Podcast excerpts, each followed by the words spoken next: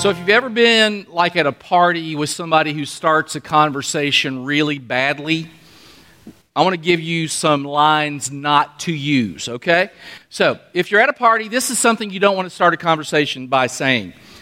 Um, I bet you don't work out, do you? You might want to think about it. That's a really bad way of beginning a conversation. Now, the next one for every redneck in here, and I know we don't have, that's not us, but in case this is sort of a redneck party a conversation starter.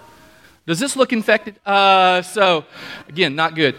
Now, I'm going to help us with some male female stuff going on because, you know, when you have uh, husbands and wives, sometimes you, you, need to start the conversations difficult.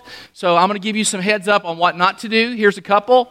Uh, man to a woman, do not say, Do you think I have too many tools? Uh, that is not the conversation you want to have. Now, ladies, when you're speaking to uh, your, your man, uh, you don't want to say, Does this dress make me look fat? Uh, that is not. That's not a conversation starter. That's an opportunity for battle. So uh, you want to do that. All right, now, men, I'm going to give you one more. Um, never say, When's your baby due? That is never the right thing to say. I don't care if you know. Uh, you just never say it. Ladies, this is also never appropriate to say as a conversation starter. Do you notice anything different about me? We don't. Uh, I'm going to give you a heads up right now. You could change the color of your hair. You could pierce 17 things. We are not going to notice. So, just so you know, we're not going to notice. All right. So, I'm, I'm trying to help you here. That's part of what I do as a pastor. I try to give you some help. Now, we are looking at the Apostles' Creed. We've kind of been working on it a little bit. We're, we're down the road some. And today we're looking at a very interesting part of the creed. The reason we, we're looking at the creed, it's not so much anything other than it's a conversation starter. These are the things we believe. And I thought, hey, as a way of starting the conversation around what we believe and why we believe it, let's just use the Apostles' Creed. It's an ancient document. A creed is simply a document that says these are the things we believe. Okay? Now, this is how far we've gotten. I believe in God, the Father Almighty, creator of heaven and earth. I believe in Jesus Christ, his only Son, our Lord. He was conceived by the Holy Spirit. He was born of the Virgin Mary, suffered under Pontius Pilate, was crucified, dead, and buried. And now we get to he descended to the dead, and on the third day he rose again. However, some of you learned this if you learned it from a church that practiced the creed. Sometimes it says he descended into hell, and on the third day he rose again. It's controversial, it's interesting. So let's just sort of unpack it a little bit, all right? the creed doesn't tell us what to say or think. You have to understand this. We are people of the Bible. So, is there any place in the Bible that talks about Jesus descending into hell? Well, honestly, it doesn't ever say that. In fact, on the cross, Jesus said to the, to the thief next to him, Today you will be with me in paradise. In fact, everything that we understand about Scripture teaches us that once a person dies, their spirit goes to a place. Uh, heaven or hell. We have this. They, uh, your spirit goes somewhere. Paul one time said to be absent from the body is to be present with the Lord. And so there's no indication from Scripture that, uh, that Jesus went to hell. But what we have to understand, this is more of a translation issue than anything else. Um, there are three words in the Bible for hell. In the Old Testament, it was called Sheol. And it's this sort of it's this dark kind of place of the unknown where people go when they die. Sometimes it's translated the grave. Now, the New Testament version of Sheol is Hades. Again, it's that place where somebody goes when they die. It's known as the grave. Gehenna is another word for hell. This is the one Jesus used to describe the pain and suffering of hell, and it comes from outside of, of um, Jerusalem. There was this trash dump uh, it was called the Valley of Hinnom, and Gehenna was this place. When they talked about Gehenna, they, they thought it's a trash heap where there's fire and wild dogs and pain and suffering, and it, it's, a, it's an ugly picture of an ugly place. So, when we hear Jesus descended into hell, what we hear isn't he descended into the grave, the first words, but rather he descended into Gehenna, which doesn't really make any sense. However, what we do need to understand is this, and, and I think this is profound. There is a sense in which Jesus, though he didn't experience hell, the place, he experienced separation from God. And if hell is defined as separation from God, which I would think it is, then Jesus experienced that. Let me show you a couple of verses, uh, a couple of things Jesus said from the cross. Okay? A couple of things Jesus said from the cross. On the cross, Jesus cried in a loud voice, My God, my God, why have you forsaken me? It's the only instance in Scripture where Jesus doesn't call God his Father. It's the only time. There's no other place. The one time that Jesus calls God God and not Father is right here. He's on the cross, and there's a separation. Now, let me tell you something. My feeble mind has a very difficult time of figuring out how the Trinity, we believe in the Trinity, Father, Son, Holy Spirit, how Father, God the Father could be separated from God the Son. If you need an in depth explanation of that, I'm, I'm not going to be able to give that to you because I don't understand it. Doesn't mean I don't believe it, I just don't understand it. And in some profound way, there was separation between God the Father and God the Son on the cross. Now, a few minutes later, Jesus says this, and this I think is the profound thing. Jesus called out in a loud voice, just like he did the first time. The first time he says, My God, my God, why have you forsaken me? Now, just a bit later, he says, Father, into your hands I commit my spirit. And when he said this, he breathed his last. I don't know how long this was, this separation. It might have just been a moment in time. But there was a moment in time that is extremely profound where God the Father and God the Son are separated. And something in that moment happens that affects you and me. It is beneficial for you and me. And I want to show you. Look at Galatians. It says, Christ paid the full price to set us free from the curse of the law. He absorbed it completely as he became a curse in our place while he's on the cross, while he's separated from God.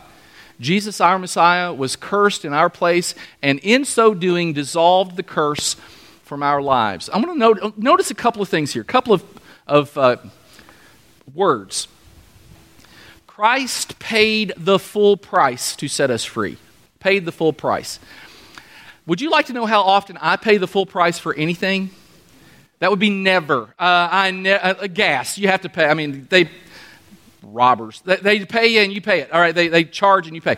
But if I have an option, pay full price or wait for a bargain, I'm the guy when I go in to shop for something, if it's not on the rack that says uh, something percent off of already reduced price, I don't even look at it. I have never shopped anything clothing wise. You can tell by my wardrobe. I don't pay full, full I don't pay full price. I mean, you can tell. I do not pay full price. These shoes, at least 50% off. This jacket, 75% off. This shirt, they gave it to me. It's pink. I mean, that's how it works. what would I pay full price for? There's nothing much that I would pay full price for. When I bought my, Miriam may not know this, when I bought my wife's engagement ring, it's nice. It's nice, isn't it? It's lasted 20 something years. How many? How, where are we? 28 almost? 28 years. Um, the story goes I, I got it off at 40% off and I had a coupon. I got more off. I can't remember what.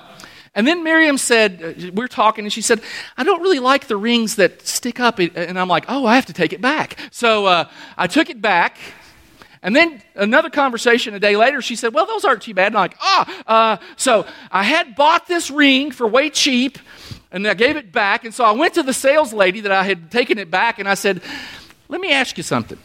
Can I untake back what I already brought back? Can you give it back to me? I'll pay you what I, you know. And she said, Oh, we can do that. So uh, it was on the cheap. Everything's on the cheap, except Christ paid the full price. You want to know why he paid the full price? You're worth it. I would pay, if I had it to do over again, full price for that engagement ring because she's worth it. she is worth it.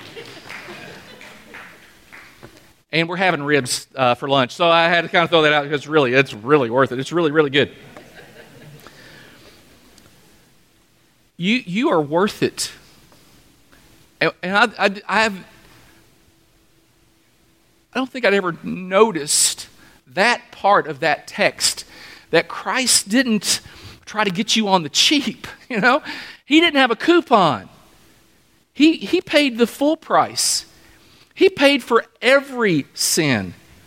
Now, in some of our cases, that is quite expensive because some of us are, we're great at sinning. We, we have a past that is so sinful. And he paid the full price. Every sin we ever commit, Jesus paid for it in that time of separation on the cross.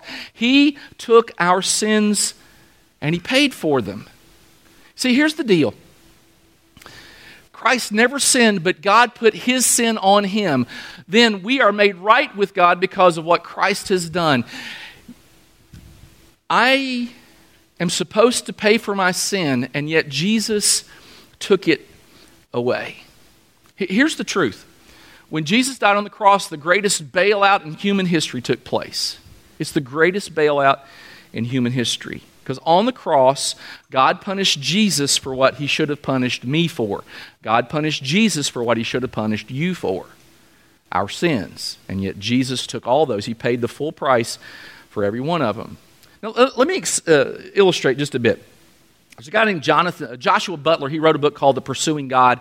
And he talks about it like this that let's say you have a fence in your yard and your neighbor loses control of their car. Maybe it, it's ice or snow or something, and they lose control and they they slide into your fence and they tear it up. And you're a good neighbor, and what you say to your friend is, forget about it, or if you're from the north, forget about it. And, and you just, you forget about it, and you say, I'm going to cover the cost of the, you just don't worry about it. And your, your, your, your neighbor is thankful, but what they understand, what we understand is, it's not like the fence is going to fix itself. Somebody's got to pay to fix the fence. And you're going to fix the fence. Let me give you a more complex example. In 2008, there was this banking crisis and housing crisis. And we were told that there were banks who were, there's an expression, they were too big to fail, right? So, the government bailed out certain institutions to the tune of $700 billion. There's the number right over there. Um, $700 billion. Now, did that money just materialize? No. Somebody has to pay. In this case, we got to pay. You're welcome. Uh, you know, you got to pay for somebody else's mistake. And this is what Jesus does for us. He personally pays the cost, he personally paid the cost for what you and I have done. And here's the exchange our sin is put into Christ's account, and his righteousness is put in to our account. That's the transaction. A couple of my girls are here this morning who aren't normally here. Janelle is a, a student, a senior at uh, Union University. She's here, and Amaris is going to have her birthday in a couple of days, and she came down to visit us, and she lives in Louisville. And Janelle is a college student. Y'all, if you've ever had kids who are college students, understand that. Um, they have something called insufficient funds uh, in their bank accounts most of the time. I mean, that's kind of how it works. It's part of what being a college student is. And though she works, uh, you know, four or five jobs, she's always working. Every time you talk to her, she's go, either going to a job or coming from a job. She, she works. It, it's not about not working, it's about she's a college student. You have to go to classes and those sorts of things, and you have to keep up your grades, et cetera, et cetera. And so, my sweet wife has access to her bank account, as pitiful as it is. And on occasion, like now, Janelle indicates she'd like to come home. Well, we like her to come home. We love her to come home. We want her to come home as much as she wants to come home. So, my sweet wife, she transfers funds from our accounts electronically, from our accounts to Janelle's account. They just sort of magically appear. They disappear from my account my hard earned money account. They, they, they disappear here, and all of a sudden they appear here. And Janelle takes her debit card, and when she's coming home, she pays for gas and she pays for food. And we are happy to do it because we love Janelle. We are ecstatic to take this money and put it in this account because the person this account represents is much more important, much more valuable to us than money. And Christ, in this exchange, had a perfect, sinless account. And he took his sinlessness and he put it into our accounts and he paid our price that we could not pay on our own. And it doesn't matter how good you are and how much you keep the law. A minute ago, we talked about the curse of the law. The curse of the law is this it just shows us we can't live perfectly enough to win God's favor. We had to have somebody rescue us. We weren't going to get home if we didn't get somebody else's resources. And so Jesus gave us his and put it in our account. This is what transpired on the cross. And Romans 5 talks about the benefits. Therefore, since we have been made right in God's sight by faith, we have peace with God because of what Christ Jesus has done for us. We were separated from God, but then because of what Jesus has done. And it, and it gives us this amazing opportunity. Here's what we don't have to do. I heard somebody explain it this way the other day you can live like a child or you can live like a slave, it's your choice. A child lives. Um, to not to win the favor of the parent, it shouldn't anyway, but the child lives in the love of the parent. A slave, however, is trying to win the approval of the slave master. We are children, we are not slaves. And so, because of what Christ has done, we have peace with God. We don't have to worry about all that stuff.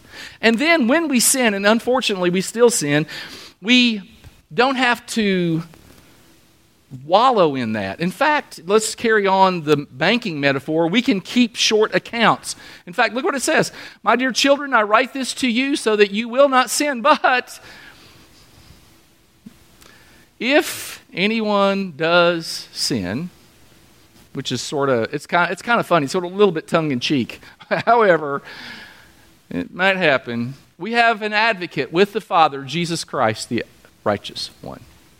By the way, we're talking about that next week. Next week, um, the Creed says that he ascended into heaven and he sits at God's mighty right hand, and that is great stuff. And it's Easter, and uh, if you can park up on the upper lot, I need you to do that. Okay, uh, just uh, put a plug into for that right now. Um, but here's the beautiful thing I can keep a short account. And then there's this, there's this entity called the accuser, Satan, and he will whisper in your ear and you'll make a mistake and he accuses you. And yet, even because we have peace with God, it says there's no, therefore, no condemnation for those who are in Christ Jesus. We can live in this sort of godly peace that I don't have to win God's favor, and if I mess up, He is eager to forgive me. And even though someone accuses me, I don't have to listen to the accusations because they're simply not true. We have an advocate, and He's making He's taken up for us, and that's exactly what we need. See, Christ experienced separation from God, so we never have to.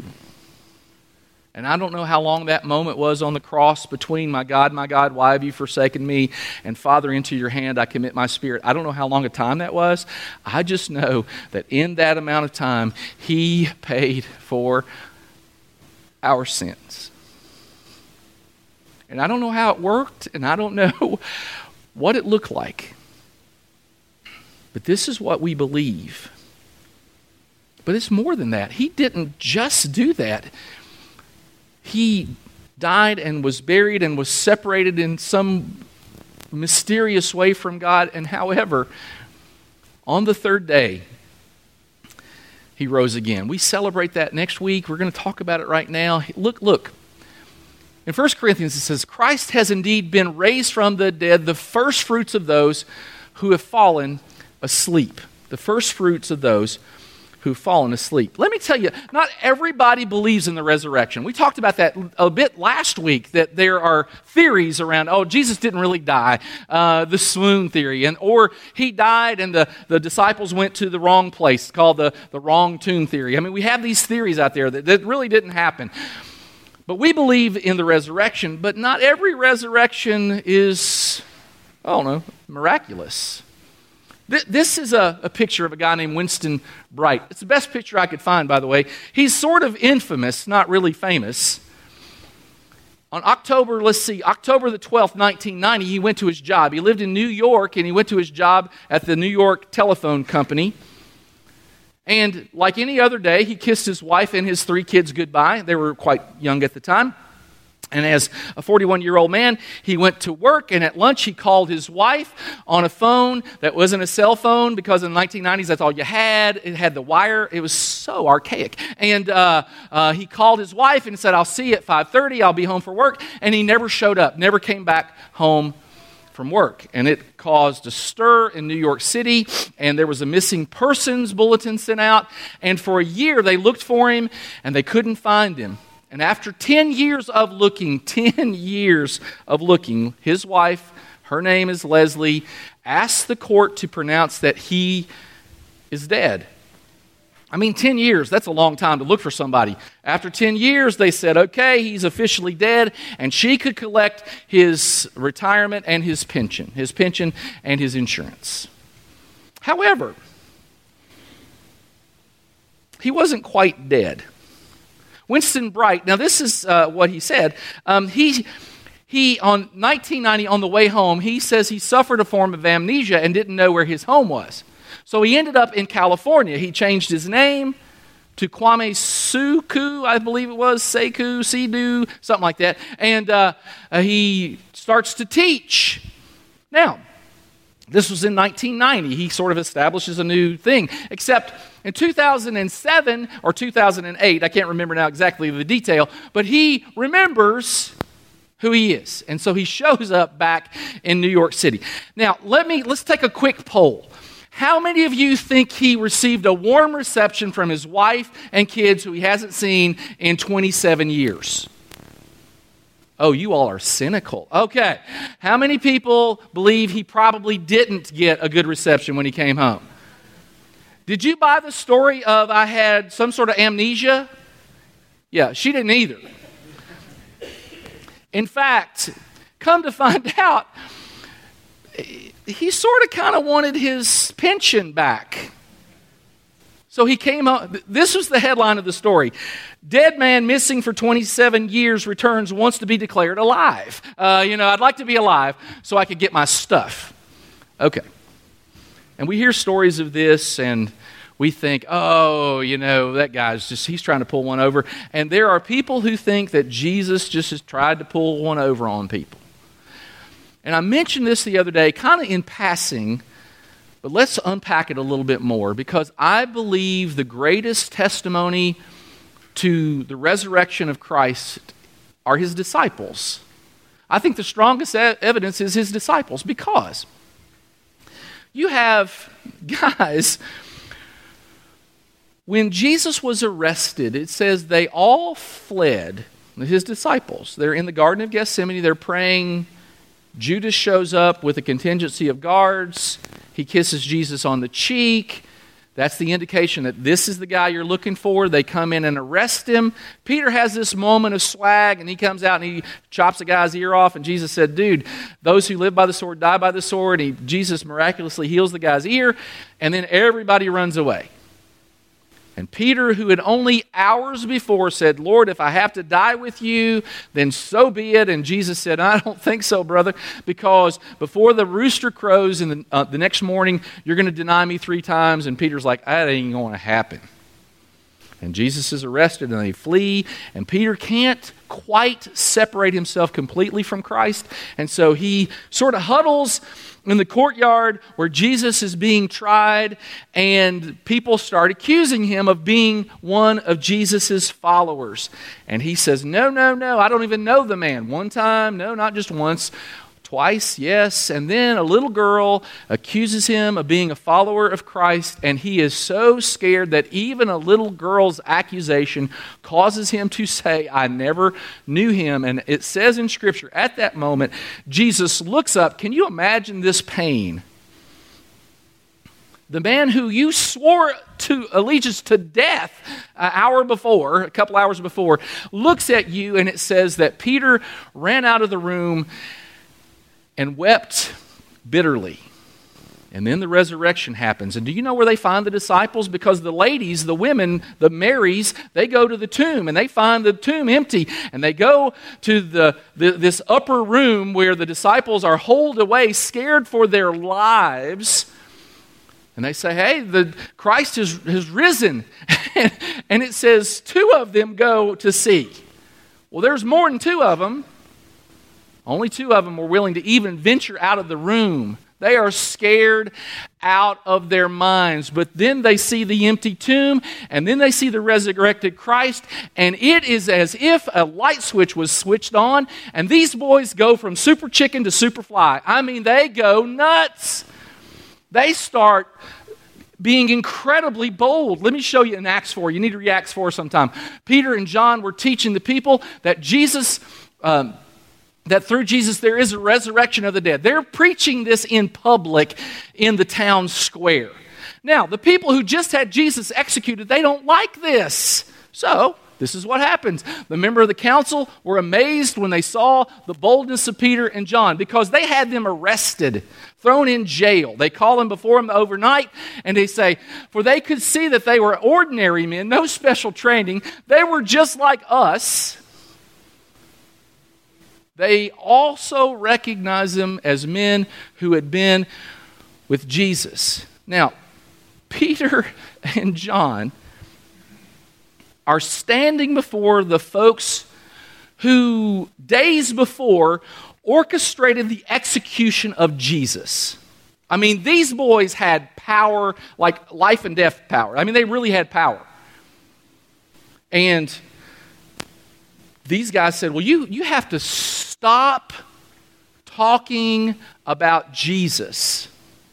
You got to stop it. We are commanding that you stop it. And look at what they say. The council commanded them never again to speak or teach in the name of Jesus. Peter and John said, Do you think God wants us to obey you rather than him? We cannot stop telling everything we have seen and heard. I mean, a couple of days before this, Peter is denying to a little girl that he even knows Jesus. Now he's saying, I am never going to stop talking about Jesus. Super fly from super chicken. I mean to tell you, for me, Jesus has a brother. His name is James. There's a book in the Bible written by James. He became the great leader of the church in Jerusalem. James begins to believe that Jesus was God's son. What would it take for you, for one of your brothers or sisters, to start saying that you are God's son? It'd take a lot, wouldn't it? Maybe coming back from the dead. That's what it would take. These guys went from craven cowards to bold ambassadors. This is the power of the resurrection. Look at what it says here. Christ has indeed been raised from the dead, the first fruits of those who've fallen asleep. Now, what Paul is talking about, first fruits, um, in the Old Testament, when you harvested a crop, the first 10% of your crop you gave to the church, you gave to the temple. It's the first fruits. It is a thanksgiving offering of what God has given you. We do it at church. We take up an offering. It is a, it's a thanksgiving offering. We thank God for what He's given us. We uh, want to be obedient to Him. We want to uh, express our trust that He's going to continue to provide. And when Jesus was raised from the dead, it was a promise that not just Jesus was going to be resurrected, but we are going to be resurrected as well. Christ's resurrection from the grave is an assurance of the resurrection of all of us, those of us who believe. That text said those who fall asleep. It's kind of a, a, euphemism for death. And the reason that the Bible talks about death as sleep is because we wake up. we don't stay dead. Our spirits don't stay dead. We, we don't stay dead. We sleep. Not a soul sleep, but our bodies sleep and then they're resurrected to glory. And Paul one time said, I want to know Christ and the power of his resurrection. Let me show you two things real quickly. The standard of God's power in the Old Testament was when he raised a nation from the dead. You, you, the Israelites went to Egypt they were captured, you know, they were slaves, and he delivered them. He brought Israel out of Egypt. He acted with a strong hand. So the standard in the Old Testament was God raising a nation from the dead. The standard in the New Testament is God raising Christ from the dead. Look at Ephesians. I also pray that you will understand the incredible greatness of God's power for us who believe him. This is the same mighty power that raised Christ from the dead. The resurrection literally means to be raised up, to stand up. That's what it means. Let me end with this. I don't know that it was taxing on God to create the universe. It says in Scripture, He, he spoke things into existence. Let there be light, and there was light. How much effort did that take? He spoke stuff into existence. Let, let the heavens and the earth separate and they separated. It didn't seem to take much effort. But I'm not sure God ever said, let Calvary, let there be Calvary, and there was Calvary. I, I think I think it cost him. And again, it's one of those mysteries I don't exactly understand, but I don't think it was as easy as creation. Because to eradicate the sin of all the world, it says it took mighty power. Let me end with an illustration. There's a new movie out called All the Money in the World. This is John Paul Getty. In the 70s, early 70s, his grandson, John Paul Getty III, was kidnapped. Getty, at the time, was an oilman and worth several billion dollars. He was a billionaire. He was, in fact, was the wealthiest private individual in the world at the time. Billions of dollars. He's worth billions. And his grandson is kidnapped in Rome. Now, the grandson's mother has been um, they, they've, she's uh, divorced John Paul Getty II, and so she doesn't have money. The, the ransom was 17 million. 17 million for a man who has billions. And Getty refuses to pay the ransom.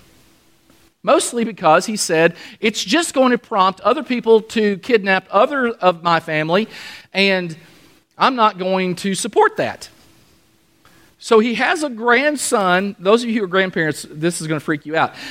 He has a grandson who is kidnapped, and he won't pay the ransom. In fact, the kidnappers get frustrated. They cut off John Paul Getty's the third's ear, mail it to him in hopes that it will prompt a payment.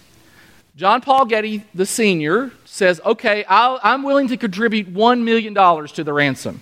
Because, let me give you the quote here. Um, only a million because that's the maximum amount that can be claimed on my tax deductions.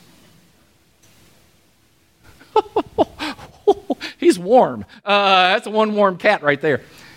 Eventually, he pays the four million and the kid is returned. Now, here's the question. For John Paul Getty to pay $4 million out of a, out of a, a, a fortune consisting of billions would be like me taking a $5 bill out of my wallet and, and paying for something. I mean, it didn't really, it probably, the $4 million ransom probably didn't even uh, affect him. He, he, I bet he didn't notice it. Now, for you and me, that's a lot of money. I get that. But for a guy who is a billionaire, $4 million, or even 17 million, which is the asking price, that's the full price, by the way isn't that interesting? We just saw a text that says that Christ paid the full price. See, this is human nature. Looking for a bargain, trying to get it on the cheap, seeing what my tax deductions are going to be. And we say to ourselves, oh, I would never do that. Well, when you become a billionaire, come talk to me and start tithing. Uh, you know, that's. Uh, um, there's a human condition called sin, and we don't look at things right. We don't look at things well. The power of the resurrection is that Jesus was willing to pay the full price. He took his righteousness, his perfection, and somehow miraculously he put it into our account. And this is what we have to work with for the rest of our lives. We get to work with the riches of Christ in our accounts. And I don't have to worry that God doesn't love me or God gets mad at me or God's going to write me off or God's going to kick me to the curb. I don't have none of that to worry about because Christ's sacrifice paid for my sin. And Christ's separation means I never have to be separated. And Christ's resurrection means that when I die, I get that resurrection too, because that's in my accounts. That's just like really, really good news. We have the power to live in the day. We also have the assurance of forever. Those of us who've accepted the payments that Christ made for us. See, it's not automatic. It's not automatic withdrawal. I have to accept it. God offers it to me, Christ paid for it. I have to accept it. I have to say, Lord, I know I'm a sinner and I need your forgiveness.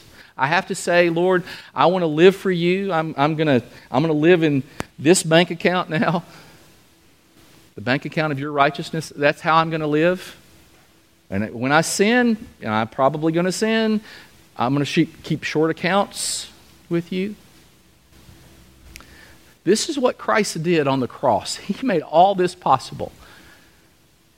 He made forgiveness possible, He made resurrection possible. This is what we believe. Father, we thank you for Jesus and the sacrifice He made. And we're excited that He made that sacrifice because that means that moment He was separated, He paid for our sins. And Father, I don't know if everyone in the room has accepted that gracious, amazing offer. But if there be anybody who hasn't said to you, I am a sinner and I need that payment, somebody has to pay for sin, and I pray, God, that you would pay for it through Christ. And Lord, I want to live in a way where I believe in the resurrection and that when I die, I get to be with you forever. If there is anybody that hasn't made that commitment, I pray that you would draw them unto yourself so strong that it is nearly irresistible. We pray this in Jesus' name. Amen.